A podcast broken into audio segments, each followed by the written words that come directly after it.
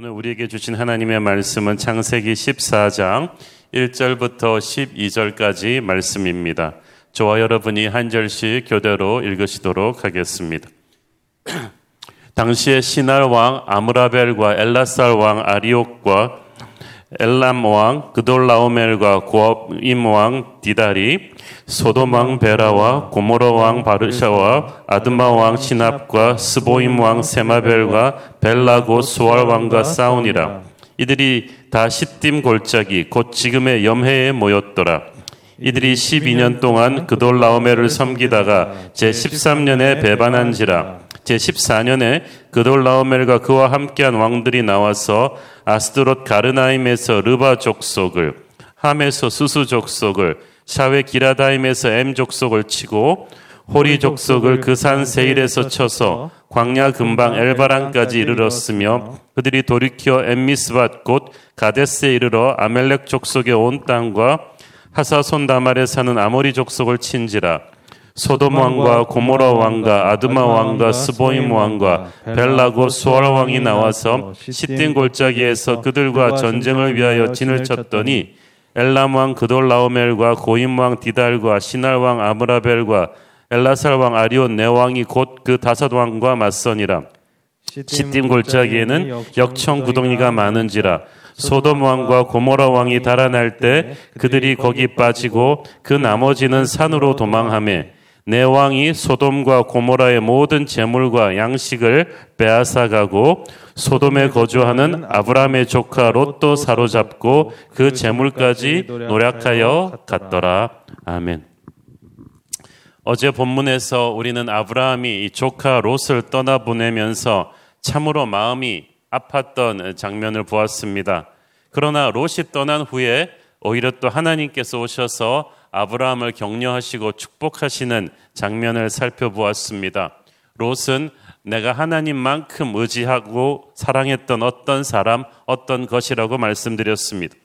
친한 인맥일 수도 있고 돈일 수도 있습니다. 건강일 수도 있고 재주일 수도 있습니다. 우리 생각에는 롯 없이는 못 살 것 같습니다. 그러나 오히려 롯 때문에 우리가 하나님을 100% 의지하지 못하고 롯 때문에 하나님이 우리의 삶에 베풀어 주고자 하시는 초자연적인 축복을 다 주지 못하실 수도 있어요. 그래서 하나님께서 뜻이 있으셔서 우리의 인생의 중요한 시점에서 롯을 떠나가게 하셨습니다. 그래서 우리는 섭섭하고 힘들어도 롯을 떠나보내는 것을 받아들여야만 합니다. 하나님 보시기에 롯이 우리가 하나님만큼 의지하는 우상이 되었다면 특히 그렇게 해야죠. 그 당시는 인간적으로 좀 섭섭하고 힘들어도 그렇게 롯을 떠나보내고 나면 하나님의 진짜 축복이 옵니다. 롯은 아브라함의 믿음의 여정 초반기에는 꼭 필요한 동반자였지만 어느 시점이 되면 아브라함이 롯에게 너무 정이 들고 매사에 롯과 의논하는 것이 너무 지나치게 되었어요. 그러다 보니 아브라함은 롯 안에 꿈틀거리고 있는 이 세상적인 독소들을 간구하게 되었습니다. 그래서 하나님이 개입하신 거예요. 겉으로 보기에는 롯의 목자들과 아브라함 목자들의 갈등 상황이었지만 이것은 하나님께서 아브라함으로부터 롯을 떠나가게 하시기 위해 허락하신 갈등이었습니다. 롯같이 애굽의 사상에 물든 돈밖에 모르는 측근이 아브라함 곁에 계속 붙어 있다가는 언젠가는 아브라함의 신앙도 흔들려서 하나님이 원하시는 믿음의 조상이 되지 못할 위험도 있었을 것입니다. 그래서 하나님이 이쯤해서 롯을 빼셨어요. 하나님이 우리에게 어떤 사람을 떠나가게 하실 때 그 사람이 가지고 있던 영적인 독소도 함께 빼가시는 것이기 때문에 궁극적으로는 우리에게 축복이 됩니다. 하지만 인간관계라는 게 사람이 정이 들어서 잘못된 걸 알면서도 결단하기가 쉽지 않죠. 그래서 아브라함이 못하니까 하나님이 주도적으로 이걸 빼버리신 거예요. 이때 하나님의 뺄셈을 우리가 아프더라도 감사히 받아들여야 합니다. 하나님께서 우리의 삶에 이 롯을 빼내는 역경을 허락하시면서 우리가 그 어려움을 어떻게 극복하는지 보십니다. 어떠한 태도로 하나님의 뺄셈을 받아들이는지 보십니다. 이때 너무 이해하려고 하지 마시고 지금 아프고 힘들어도 그냥 감사함으로 받아야만 합니다. 언젠가는 하나님께서 우리의 슬픔이 변하여 기쁨이 되게 하실 것이기 때문이죠. 자, 오늘의 본문인 이제 창세기 14장은 떠나간 롯에게 생각지도 않은 재앙이 닥치는데 이 재앙이 굉장히 큰 재앙이었습니다. 창세기 14장은 성경에 언급된 최초의 전쟁입니다. 14장 1절부터 10절까지의 이 여러 인물들이 등장하고 지명이 등장하는데 이 배경 설명을 훑어보면 이 전쟁의 스토리를 대충 짐작할 수가 있습니다. 이 전쟁은 아브라함이 하란을 떠나온 지 약 9년이 지난 때 그가 약 84세가 되었을 때 발발한 것으로 추정됩니다. 이 전쟁은 북부 메소포타미아의 4개국 엘람, 시날, 엘라살, 고임과 가나안 남부의 이 사해 지역을 중심으로 형성이 된 5개 동맹국 그 중에 소돔과 고모라가 핵심이었죠. 그리고 아드마, 스보일 그리고 소알과의 충돌이었습니다. 보통 전쟁이 이렇게 패싸움입니다. 어렸을 때부터 아이들 싸움이 어른 싸움이 되고 개인의 싸움이 학교끼리, 조직끼리, 동네끼리의 패싸움으로 발전하죠. 2차 그 세계대전도 동맹국들끼리 연명을 지어서 싸웠잖아요. 전쟁의 원인은 이렇게 가나안 이 땅 남부의 이 사해를 중심으로 해서 형성된 다섯 개 국가들이 12년 동안이나 이 북쪽의 이 멀리 북쪽의 이 메소포타미아 연맹이 5개국에게 특히 그 맹주 엘람 왕 그돌 라오멜이 굉장히 무서운 사람이었던 모양이에요. 거기에 조공을 바치며 살아오다가 어, 반역을 일으킨 거예요. 이 그돌 라오멜이 이끌리는 이 북쪽 연합 동맹국의 특히 엘람의 군대가 굉장히 사납고 용맹했다고 합니다.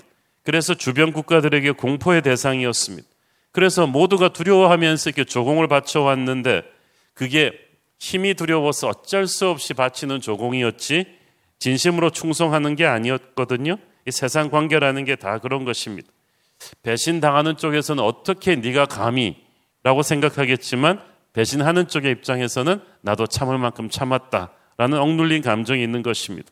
우리는 왜 가나안 남부의 그 소돔 고모라를 비롯한 다섯 개 국가 이 사해 동맹이 갑자기 12년째 반란을 일으키게 되었는지 모릅니다. 첫째는 아마 아브라함이 약속의 땅에 오자마자 겪었던 무서운 기근 때문일 것입니다. 기근 때문에 경제가 너무 어려워지니까 이 약소국들이 그동안 바쳐오던 조공과 이 조세가 이들 나라에 굉장히 큰 경제적인 고통을 주었을 수도 있습니다.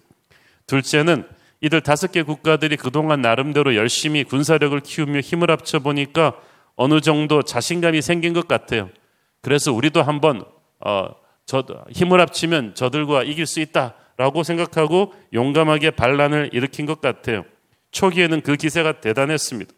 이에 대항해서 이 반란을 당한 북부 메소포타미아 동맹의 그돌라오멜이 시날, 엘라살, 고임의 주변 3개 북부 강대국들과 함께 진압군을 편성하는데 이 진압군이 정말 알렉산더의 군대처럼 폭풍처럼 쓸고 내려옵니다. 이 성경에는 간단하게 나오지만 5절, 7절에 보면은 이 내려오면서 이 남쪽에 반란군을 진압하는 메소포타미아 이 사개 동맹국의 무서운 전략이 여실히 드러나게 되죠. 자, 지도를 다시 보면서 설명을 드릴게요.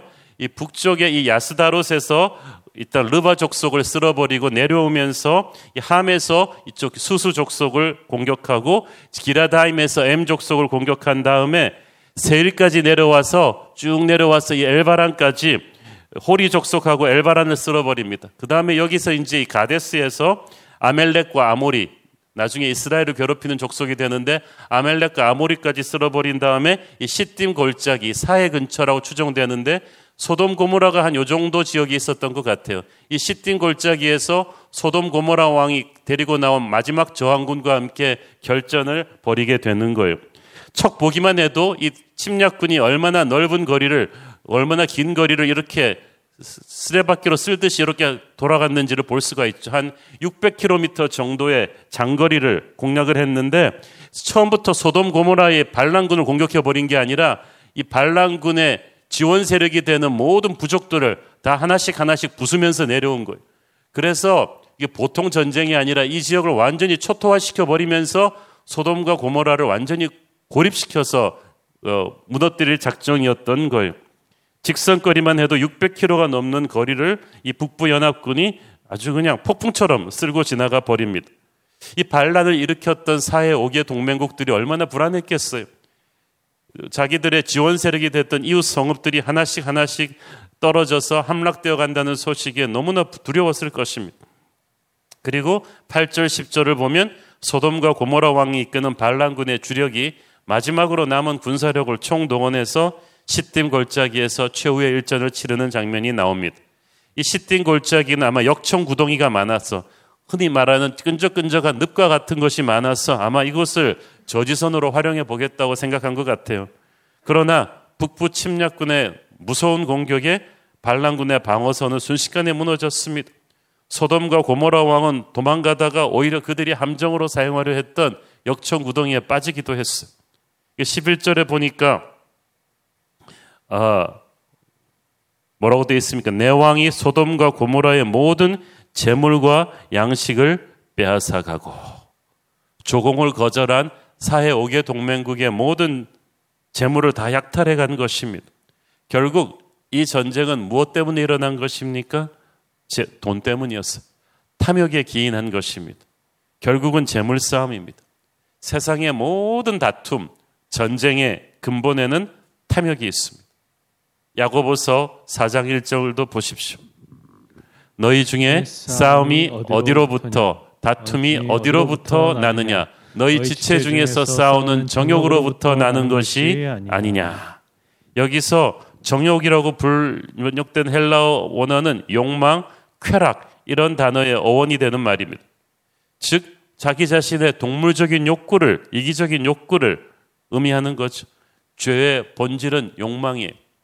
이브가 선악과를 따먹는 죄를 범한 이유는 그것을 먹고 하나님과 같이 되려는 욕망 때문이었습니다. 자기의 이기적인 욕망을 위해 사는 사람은 계속 다른 사람과 부딪힐 수밖에 없어요. 부딪힐 때 똑같은 유형의 인간과 부딪힙니다. 이기주의자들이 이기주의자들과 부딪히는 거예요. 욕망과 욕망은 결코 자리를 나눌 수가 없어요. 계속 충돌하게 돼 있습니다. 그래서 욕심을 따라 사는 인생은 전쟁입니다. 다툼이 있을 뿐 평화가 없습니다. 자기의 욕구 충족을 인생의 최우선 순위에 두고 살다 보니까 뭐 눈에 보이는 것이 없어요.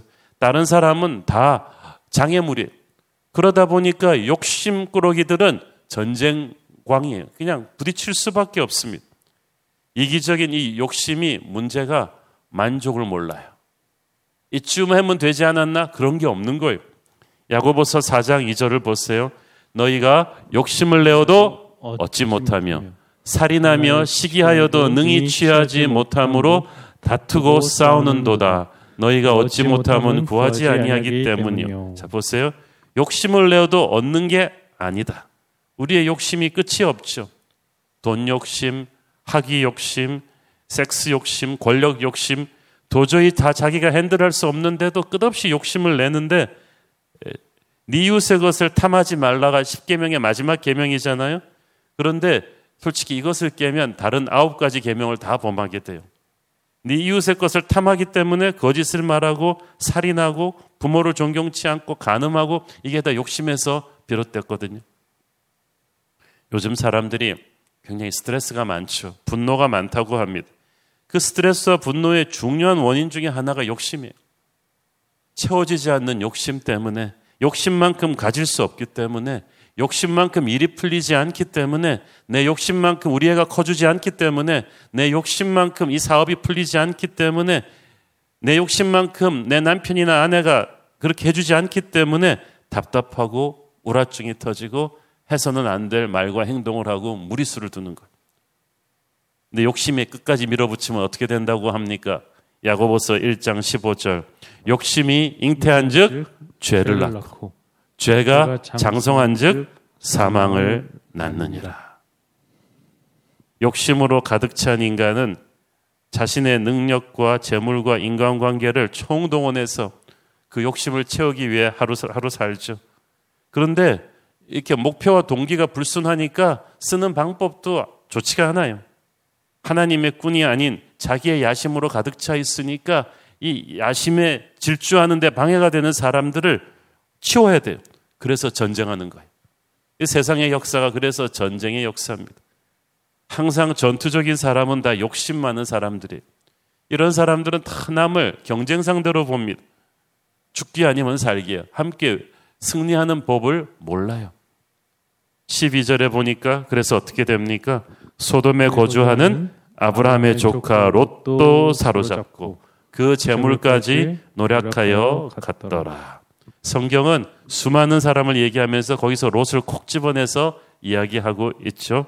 그것은 우리에게 주는 메시지예요. 롯이 끝이 어떻게 되었는지 봐라. 욕심을 쫓아서 영악하게 산 사람의 끝이 어떻게 되는지를 우리에게 보라는 거예요. 승리한 북부 연합군의 군대가 소돔 고모라를 쑥대밭으로 만들면서 그 왕족과 돈 있는 사람들의 집을 다 텁니다.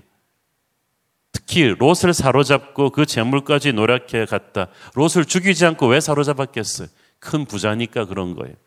큰 부자기 때문에 재물을 뺏어가면서 또 어디 숨겨놓은 보물 창고가 없나 가족들이 데리러 오지 않나 포로로 잡아가서 더 많은 재산을 뜯어내려고 했겠죠.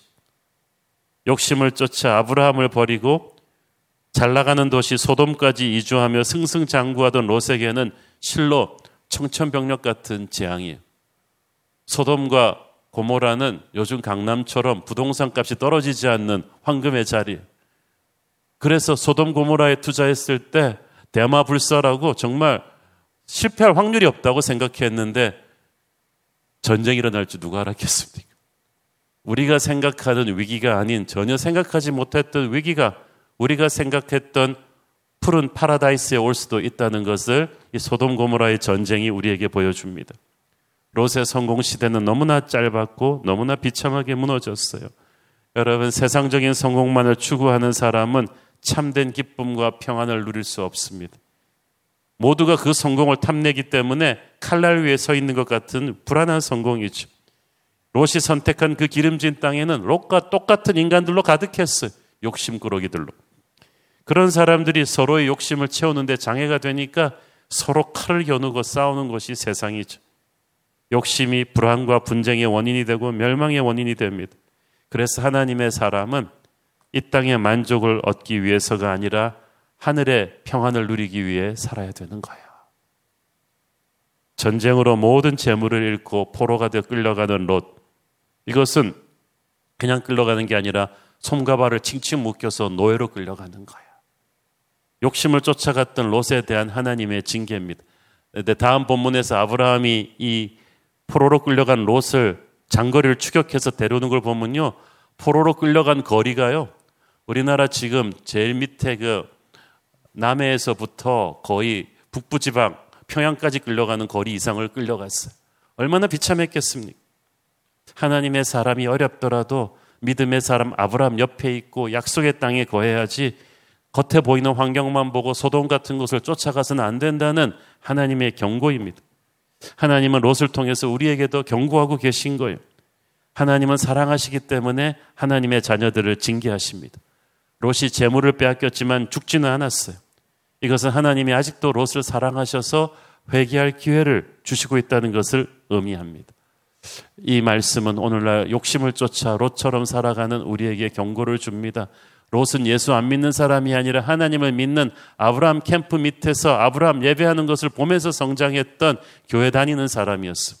오늘날도 교회 다니는 사람들이 살기는 롯처럼 욕심내면서 돈밖에 모르며 사는 분들도 있어요. 그렇게 살다가 큰일 납니다. 큰일 난다는 것을 오늘의 본문에서 하나님이 우리에게 경고하고 있지 않아요? 아브라함처럼 이 세상을 살면서 우리는 욕심이 아닌 믿음으로 하나님과 동행하는 인생을 살아야 할 줄로 믿습니다. 기도하겠습니다. 주님 은혜를 감사합니다. 롯이 영악한 눈으로 세상의 서, 성공을 선택하고 간 대가는 너무나 비참했습니다. 그의 성공 시대는 너무나 짧았습니다. 하나님, 우리가 허무한 세상의 성공을 탐닉하지 않고 아브라함처럼 믿음의 길을 가게 하여 주옵소서. 예수님 이름으로 기도했습니다. 아멘.